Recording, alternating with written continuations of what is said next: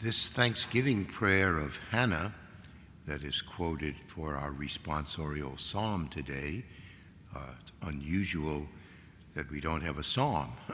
we actually have a part of the text of 1 Samuel, but it's like a canticle. And uh, it echoes uh, in Mary. You might remember that um, when Mary visits Elizabeth, the great hymn, uh, great canticle the Magnificat, uh, well, she knew Hannah's, and many elements uh, are, are there in Mary's Magnificat.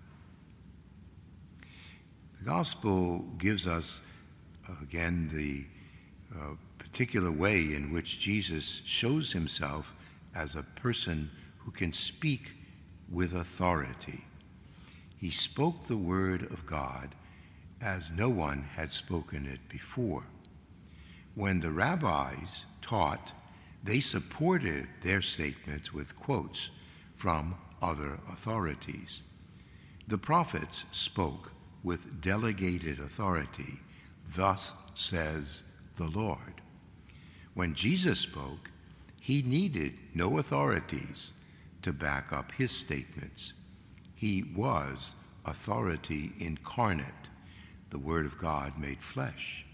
When he spoke, God spoke. When he commanded, even the demons obeyed. St. Augustine remarked that faith is mighty, but without love, it profits nothing. The devils confessed Christ, but lacking charity, it availed nothing. They said, What have we to do with you?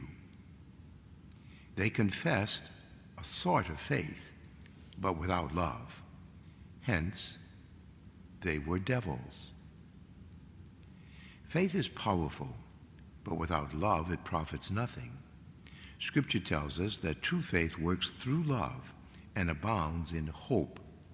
Our faith is made perfect in love because love orients us to the supreme good, which is God Himself, as well as the good of our neighbor who is created in the image and likeness of God.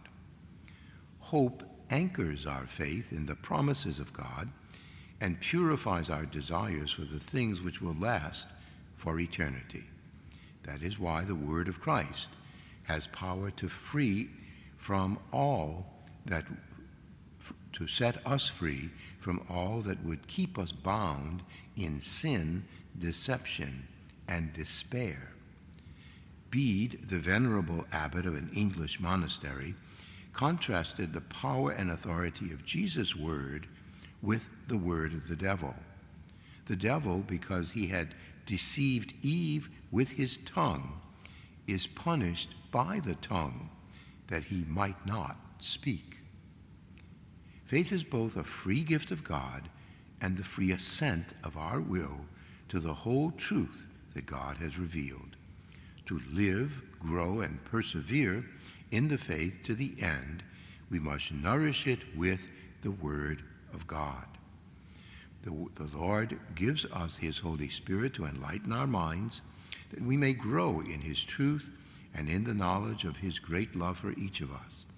If we approach God's Word with trust and submission and with an eagerness to do what the Lord desires for us, then we are in a much better position to learn what God wants to teach us through His Word.